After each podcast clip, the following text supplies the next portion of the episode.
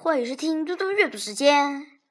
今天我要阅读的是诗歌《过三峡》。《过三峡》作者幕府。高耸的峰顶，要白鹤飞翔于夹缝之中；笔陡的悬岩。有肥羊饱餐岩隙中的草，古镜中有青春，险峰上有生灵。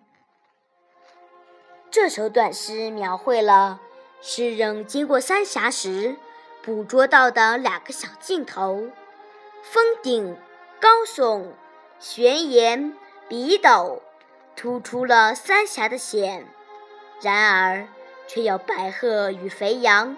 分别在夹缝中飞翔，在岩隙中饱餐，这就饱蕴着丰富的内涵。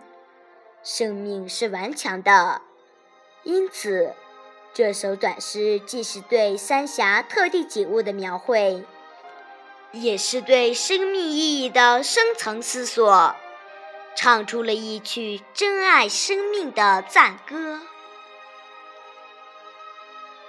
谢谢大家。明天见。